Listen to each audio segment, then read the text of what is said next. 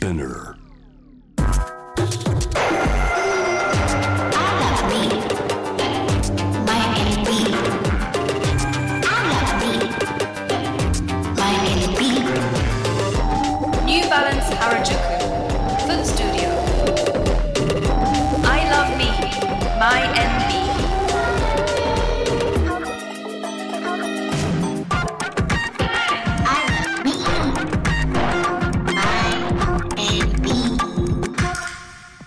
さんこんにちは。ノイハウスモナです、えこちらニューバランス原宿店では本日11月14日までオープン5周年を記念してイベントを開催してきました。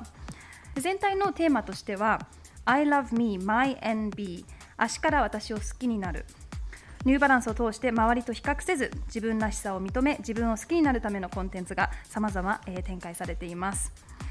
そしてここの、えー原宿フットスタジオというトークショースペースですが、えー10月23日から毎週末お届けしてきて今日が最終日になります。ということで皆さんこういう特別な日にご参加いただきましてありがとうございます、えー本日も私ノイハウスモナが MC を務めさせていただきます。それではトークセッション始めていきたいと思います。本日のゲストは佐藤萌歌さんです。ニューバランス原宿フットスタジオ。この時間は佐藤萌歌さんをお迎えしました。よろしくお願いします。お願いします。佐藤萌歌さんは1994年生まれ岡山出身のシンガーソングライター。3歳からピアノを始めてギターサックス合唱声楽などまあ、本当いろいろな音楽に触れてきたということですが、えー先日ね私も生であの演奏をあの聞かせていただいたギターは独学ではい。マスターされていると、はい。あのまあ、高校で音楽科卒業してでその後音楽の短期大学に入学して、はい。という、まあ、本当音楽の人生なんじゃないかなと思うんですけど、はい。3歳のピアノって結構早いですよね。あ、そうですね。なんか隣の家の子がいて、でその子がなんかあの近所の教室習いに行ってて、うん。でなあの私もちょっとやってみたいなみたいなことを親に言って、うん。それから行くようになりました。へー。でもその時はじゃあ、えっと、スタイルとしてはクラシックとかですか？ピアノは。そうですね。本当にもうあの子供がやるバイエルとか、うん。そういうのをやってました。へー。で今のまあここに至るまでというか、まあ、途中でいろいろマイルストーンがあると思いますけど、はい。えー中学の時にジャズに出会っ。て、はい。それはどういうの？ジャズって結構ねなんか大人なジャンルかなと思うんですけど、うん。うん中学生の時にどういうきっかけで出会ったんですか？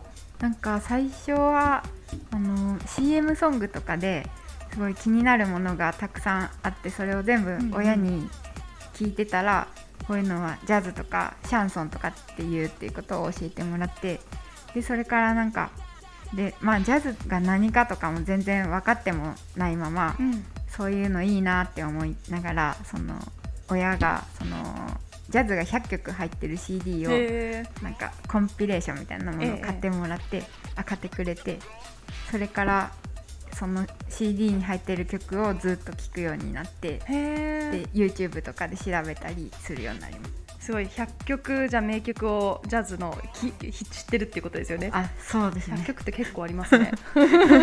あのでも今はまあなんか、ね、ジャズっぽい要素ももちろん入ってたりするんですけど、はい。あのまあ、今の形に至るまでいろいろな楽器とかやられてたじゃないですか、はい。なんでシンガーソングライターになろうと思ったのかなったんですか？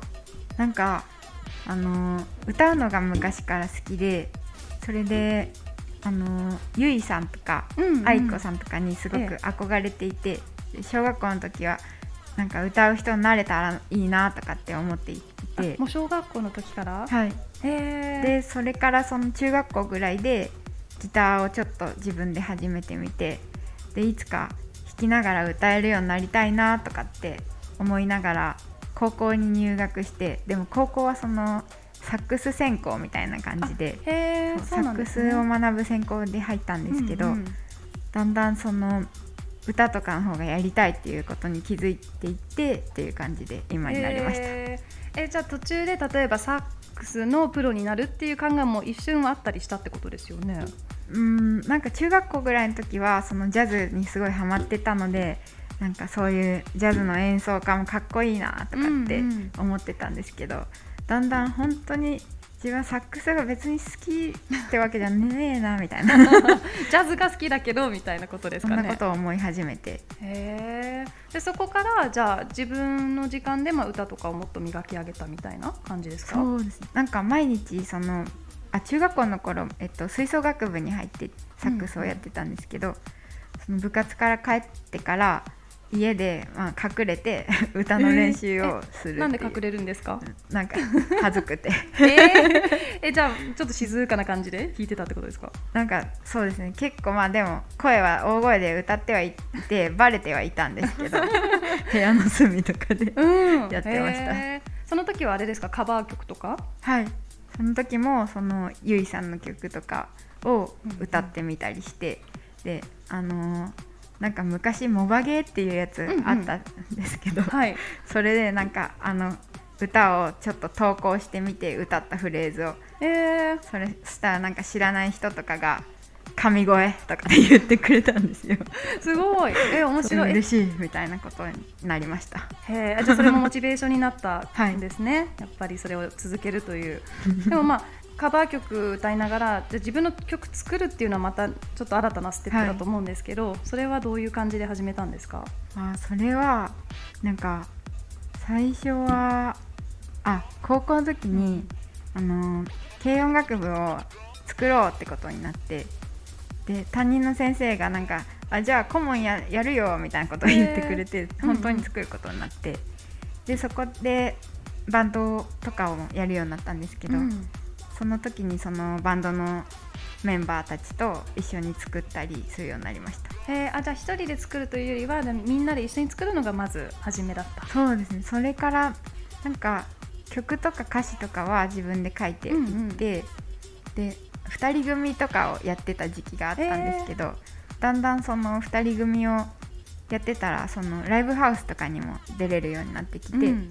でそのだんだんでもやっているうちになんか1人でできることを2人でやってるみたいな 感覚になってはい。でその頃にちょうどその録音できるアプリみたいな、うんうん。携帯の中に入ってるやつを音声を録音できるっていう、うんうんうん。見つけはいて、あ重ね撮りか。あなるほど。あ。一個取ってまたそのように取ってっていう、そうそう。ええええ。でそれでその自分のやりたかったことを一人でもなんか100人分の声もできるやんっていうことに気づいて でそれから結構一人でやることが増えていきましたその二人組の活動はちょっと一旦でもやめますっていうあ。感じで終わったんですか？はい。すごい。はっきりしてますね。一人できるごめんみたいな。で、まあ、今はねあのすごいいろいろな曲書かれていますけどなんかこう全体的なテーマとして結構恋愛ものが多いのかなと思うんですけど、い、かがですか？そうですね。恋愛ソング昔は本当になんか何を書けばいいのかもわからなかったんですけど、ででもなんか大学の時に本当にすごい好きだな人ができてでその時にその結構いろいろな価値観が変わったところがあったりそのあんまり映画とかを見ても泣いたりしないタイプだったんですけど、えなんかすごい泣けるようになってきて、えー、かわいい。すごいラブストーリーですね。それも。素敵。それが結構自分の中で自分が変わっなんかあ変わったなっていうのがすごい実感があって、その衝撃が衝撃波を今受けてあずっと。まだ受けてるんですね。えその結構何年もその衝撃を。そうですね。それが結構自分変わるきっかけでけそれで恋の曲をよく書くことが多いですね、へえあのまあでも恋って言ってもねいろいろあるじゃないですか。やっぱこううん。悲しい感じの恋となんかハッピーな時の恋、はい。どっちの方が書きやすいとかってありますか？やっぱ悲しい悲しいです、方。やっぱりって。はい、そうなんですね。それはなんだろう。そのインスピレーションってなんかこうねその何年前もの恋を、まあ、今も書き続けるっていうのはあると思いますけど、うん。なんかそれをアップデートするための何かやれることってあるんですか？なんかちょっと悲しさもちょっと引き出さなきゃみたいな。でもいっぱい書けば書くほど自分の言葉自分の言い回しとかに気づいたりしていてでもうーんどうなんだろう。なんか自然に生きてたらね年を取っていって、うん。でそれでまたなんか見えている世界とかも変わっていったり友達の話聞く時もなんか友達の状況もどんどん変わっていったり、うん。そういうのがなんかインスピレーションになってます。あじゃあ他の人の、まあ、内容というかその人生経験とかを曲にしたりとかもするんですあかはい。友達のこととか。じゃあこの曲私じゃないみたいな人もいるっていうことですね。許可ありですか？あ許可はなし。なしなのでちょっと佐藤萌歌さんにお話をするときは曲になる可能性もあるという、まあ嬉しいですけどね、自分の話が曲になったらちょっと後後でちょっといいな。お話ししますね。あありがとうございます、はい。でまあ曲のアイディアとかはねじゃあそういうこういろいろなまあ人とかまあ自分の経験から、はい。あの得ているということなんですけど。えー例えば3月に開催された配信ライブ「シュガーサイエンスステーション」とかあと先日までのツアーでも、あの少しこう踊りの要素があったりとかミニドラマが、はい。あのステージ上ちょっとなんでしょうミュージカルっぽくあの展開されたりとかこういうステージでのアイディアっていうのはどういうところからなんだろうインスピレーションを受けていたりとかアイディアはどの辺から来るんですか？えっとなんかそのライブをずっと同じ演奏をずっと1時間とかうん。し続けると、なんとなく自分も飽きてくるっていうのもあって。自分もって他の人は飽きてないと思いますよ。分 まあみ私が飽きてるからみんなももしかしたらとかって思ったりする時があって。であとはそのなんか遊園地とかでうん。パレードとかを見たりとか、その 3D のあ 4D みたいなうん。やつとかをなんか見る時とかにそのそこの会場に入った瞬間からもうワクワクするみたいなのがいいなって思ってそういうのがちょっとでもできればなって思ってやなるほってます。ど。そうするとある意味ただのライブではなくちょっとこう違うエンターテインメントの要素も入れてみよううん。はい、っていう感じですよね。へえ面白い。えなんかドラマのじゃあこうなんでしょう台本みたいの書いたりするってことですよね。あはい。曲も書くし台本まあそのもう劇としてのものも書いたりするってことですか、もう本当にでもしょぼい台本みたいなものを書いたり。いやいやそれはないと思いますけどあのねライブ行かれた方もこの中にはいらっしゃると思いますけど くまさんが出てきたりとか、ね。ちょっとあのね配信ライブの方は YouTube で見れたりもするんでぜひチェックしていただきたいんですが、りがとうございまあプラスであと衣装。はい。衣装もね毎回すごい可愛いものばっかりであそれもどうですか？なんか自分でもうこれっていうこだわりがあるのか何か選んでもらってるのかどんな感じで決めてるんですか？なんかその衣装さんに決めてもらっているんですけどいつもそのこういう感じの服が着たいですっていうものをあの聞い言ってそれでその石石ヶ谷衣さんっていう人にいつもお願いしてて、ええ。それで選んでもらって例えばどういうキーワードですか？こういうの着たいっていう時にどんどういう感じで説明するんですか？あでも写真とかを送ったりすることが多いです、他の衣装の。はい。うん。なんか言葉で説明するの難しいって感じですかね？やっぱりそうするともう世界観的にうん。ビジュアルが多いってことですか、そうですね。言葉では説明するのちょっと難しいかうも、ん、こういう服っていうのはやっぱ見ないと分かんないですもんね。うん。あのじゃあオフの日？普通の日、はい。普通の日というかこうライブじゃない日はどういう感じの服にいつもしているんですか？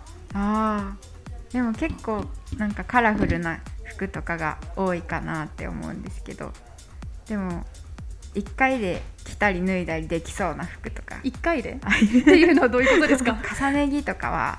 なんかなるほど。そうですね。着替えるのとかあんまり好きじゃないところがあって、うんうんうん。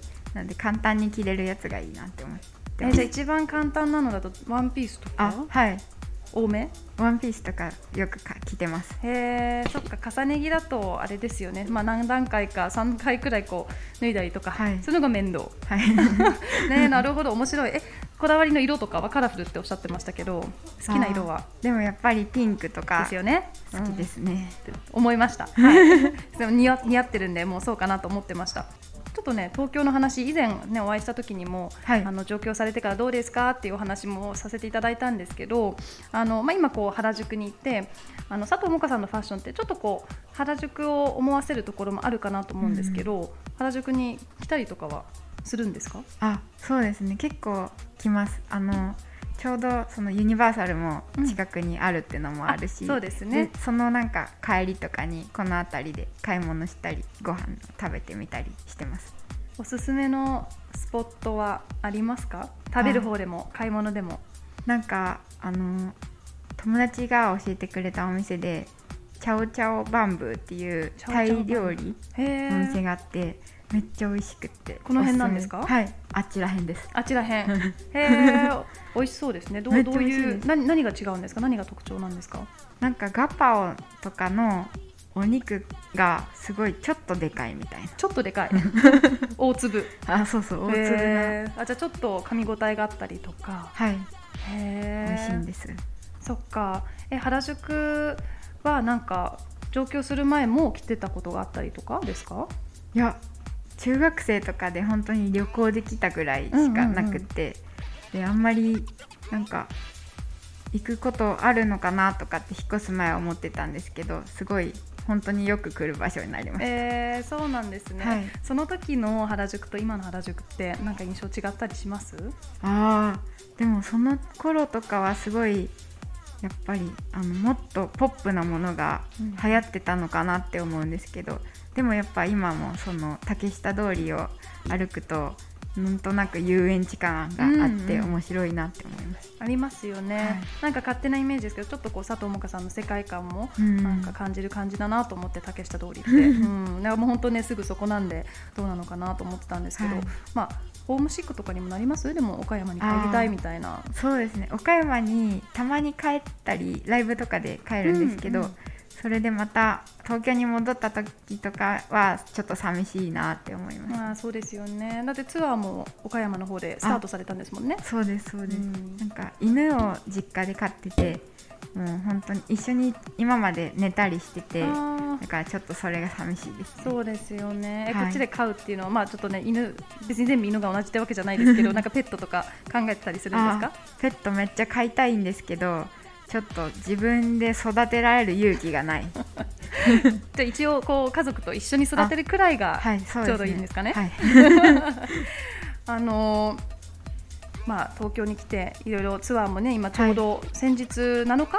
はい。が最終日でしたよね。ですそうです。ね、すごくお忙しいところで、まあ、あのフルアルバムあのファーストのメジャーアルバム「ウーリー」発売されて、まあ、この後ライブでもいろいろ聴けるんじゃないかなっていう あの楽しみなんですけど、はい。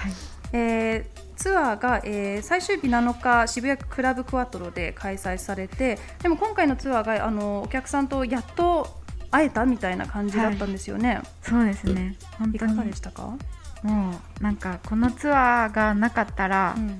なんかいろいろ自分の気持ちとかも変わってただろうなってものがたくさんあってその今までそのツアー2年前にやったんですけどその時はまあ一人で回ってて全部。でそれもまあ楽しかったんですけど今回は一緒にまあバンドで初めてツアーできたっていうのもあるし、あとはそのまあちょっと変な話なんですけどなんか今年の1月ぐらいからコンタクトをつけ始めたんですよ。目のコンタクト。はい。それでなんか あのめっちゃよくそのお客さんの顔がこう見 見えるようになって。今とかもあ今すごい見えてます？全員見えてます。そしたら本当にあの歌を歌ってる時に泣いてくれてる子とかがうん。見えてなんかその今までは本当に自分の伝えたいことを伝えようっていう気持ちだったんですけどなんか自分がこうライブで届けるのはもしかしたらちょっとは意味あるかなとかって思えたかなっていうのがすごい大きな変化でした。じゃあ逆に、まあ、今回のツアー開催、まあ、できないとか、うんまあ、していなかった時だったら、まあ、ひたすらまあ自分の思い伝えていこうっていう感じで作り続けていたかもしれないってことですよね。そうですねうんへえすごいでもそれは大きな変化ですね。はい本当にどどうですかね？曲にもそれの変化って反映されるんですかね？もしかしたらされるかもしれない、うん、ドキドキ。するかな？えーすごい。でもあの、ね、今まで例えば配信ライブとかインスタライブとか、まあ、そういう感じでこうつながりはあったと思うんですけど、はい。なんかもっとファンへの愛がじゃあちょっとドキドキと増えてったって感じですか？そうですねなんか本当にうわー本物だーみたいなこっちも気持ちになったというか。ねえ。嬉しかったです本当。なんかコンタクトレンズがきっかけっていうの面白いですね。その前見えてなかったのっていう ちょっと謎な全部ぼやけてたってことですかもうちょっと。ちょちょっとぼやけてた。なんかみんないるなみたいな、でも今ではね今日の皆さんもめっちゃクリアに見えているんで、はい。あのはい。こういう機会でよかったですね。コンタクトレンズ始めて、はいよかったです。はい。あとあの今回そのツアーファイナルで、はい。来年の3月に東京渋谷デュオミュージックエクスチェンジでワンマンライブをあ開催するっていうことを発表されたり、あとオフィシャルファンクラブ喫茶モカはい。も始まるといういろいろそうなんです。発表がありましたがこちら今後どういう準備をされますか？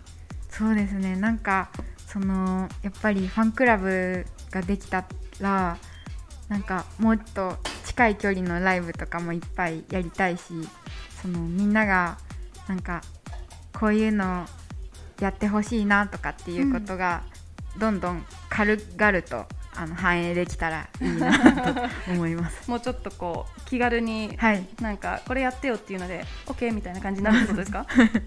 なりたい。喫茶モカ名前はご自身でお考えだったんですか？そうです。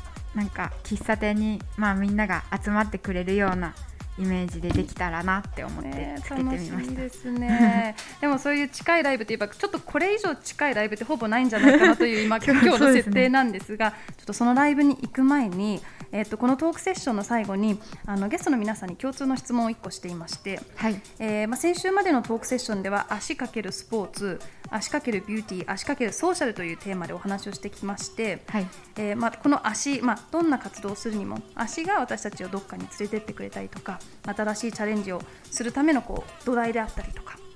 っていう感じなんですが、まあ、このはい。フィジカルな足だけじゃなくて、足をモチベーションとか原動力として例える場合モカさんの足を前に動かしてくれるものことは何でしょう？うーん。そうですね。ご飯ですね、ご飯。まあ、食べることが本当に好きなのでなんか全然まああんまりいつもインドア派なんですけど、うん。美味しいものだけは食べに行こうって思えてそれでまあ 外に出るきっかけになるのが原動力になっております。今日は何か美味しいもの食べました？それともこれからですか？そうですね。今日はまだあのパン一つしか食べれてなないんかすごいギャップがすごいですね。インドアだとパンみたいな。今せっかく外に出たんで、はい。この後もしかして、そうです。何か食べたい。お腹減りました本当に今、ね、ちょっとこの時間だと減りますよね、はい皆さんもしおすすめがあればぜひまだね スケジュールが空いてるようなので、はい。この後美味しいものを食べに行きましょう。と言いながらもうちょっとまずライブをお願いしたいんですが よろしいですか？すいません、はいお腹が空いている中。グーグーとならないといいんですが、えーここからニューバランス原宿フッツスタジオのスペシャルライブを行いたいと思います、えー会場にいる皆さんもあと YouTube でご覧になっている、えー皆さんも一緒に盛り上がっていただきたいですが先ほどと同じ通りマスクはお願いですからつけていてください。そして大きな声での会話とか掛け声はお控えいただきたいです。ちょっとさっき練習したんですけど皆さんはい。拍手、もう一度あ。いいですか？おお いい感じ、もうもうちょっといきたいですか？もうじゃあちょっともうちょっといきたいですね。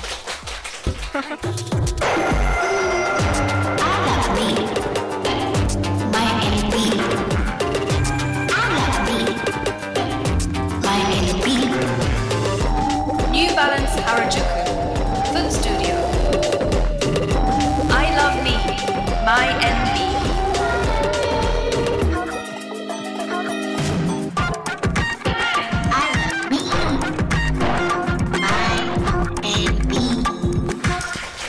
ありがとうございましやた。ー素晴らしい。なんかこの近くさで聞けるとはねあまり思わないので皆さんいかがでしたか？もう一度拍手で。あね。ありがとうございます。いやー素晴らしいあの実は皆さんに、はい。あの入っていただくときにいろいろメッセージなどをいただいているんですけど、えー、と結構あの好きな一番好きな曲はっていうので、はい。あの弾いてくださったものも多くて、えー、ちことさんからはいちごちゃんとオレンジが好きです、お。えーポップで可愛いのにどこが現実的で共感できる歌詞なのが好きです。えーあとたたしさんからはえっ、とですね最近のお気に入りは歌を止めないです。えーあとはおもちさんいとこだったらが好きですとか多くの方からメッセージいただいています。あやなさんとかひりきさんとか萌えぎさんゆのみさん皆さん本当ありがとうございます。ありがとうございます。そしてあの質問もいくつかいただいているので、はい。いいですか？聞いちゃっても。お願いします。はい。まず R さんから最近一番ワクワクした出来事は何ですか、最近か。昨日あのお結構最近。そう。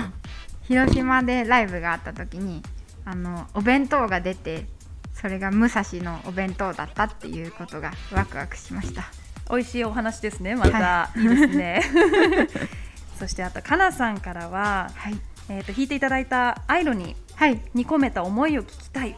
一番好きな曲ですといただいています。なんか各背景とか何かね教えていただけないかなと思います、アイロニーはなんかアルバムの一番最後に作った曲なんですけどなんかうんすごい本当にモヤモヤしてる時期にアルバムを作っててそれでだんだんこんな感じでずっといたら本当にダメだなっていうか忙しくかったり嫌なことがあったりモヤモヤしててもなんか自分から幸せになろうという努力をあやめてはダメだっていう気持ちで書いた一曲でした。おーなんかこれ知ってから聞くとまたちょっと違う感じに聞こえそうですね、へー。あとちなみにかなさんはいつもライブで号泣していますという 号泣したの誰かな？誰だ？誰だ？今ちょっと見たかなと思います、うん。ありがとうございますコメント。ありがとうございます。そしてあと C さんから質問でシリアスな質問ですよ。すごく大事な質問でハッピーセットではパンケーキとかではなくやはりナゲットでしょうか？今一番お好きな食べ物は何？はてなはてなって聞いていますが。ナゲットを頼んでます。お！はナゲットで、い、あのドリンクはうん、あのシェイクに変更しておーあのちょっと追加料金とかですか？それは。なんかでもこの前そのアプリで買っあのなんかクーポンみたいなやつで買ったら、あのシェイクにしても400円って言われておえ本当に？ってなりました。それもワクワクの出来事ですね。そうですね。すすめ。ナゲットシェイクに変更他こだわりありますか？あとはまあポテトは絶対。何じ。サイズですか？ポテトはまあ本当だったら L がいいけどあの今ちょうどハッピーセットにハマっていて、うんうん。なんかハッピーセットであのなんて読むのかわかんないんですけど TY みたいな。TY にお人形、はいはい。マスコット人形みたいな。はいはいやつが今出てて、うん、それにハマっててそれでまあハッピーセット頼んでるから S しかついてこないポテトは、ああそうなんですそれねは悲しいですけどままあまああまあ。仕方ない。そうですね。そういうこともありますよね人生。うん。いやいろいろ深いお話最後にいただきました。ありがとうございます。ありがとうございます。えー改めてニューバランスからのお知らせなんですがニューバランス原宿店では本日14日までオープン5周年を記念してイベントを開催してきましたここ4階で行ってきたニューバランス原宿フットスタジオ。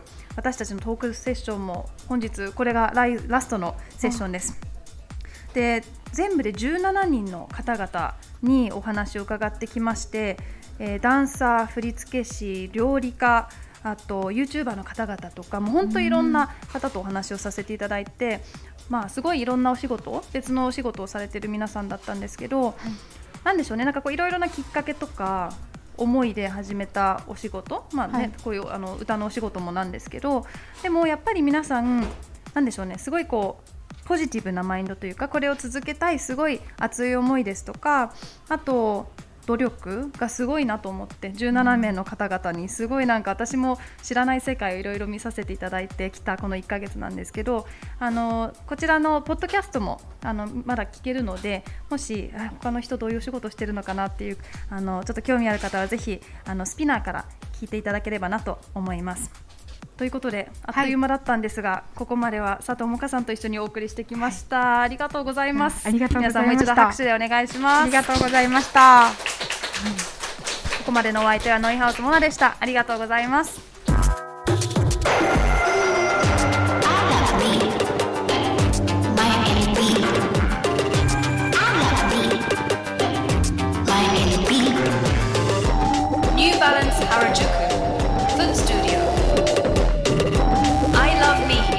My End.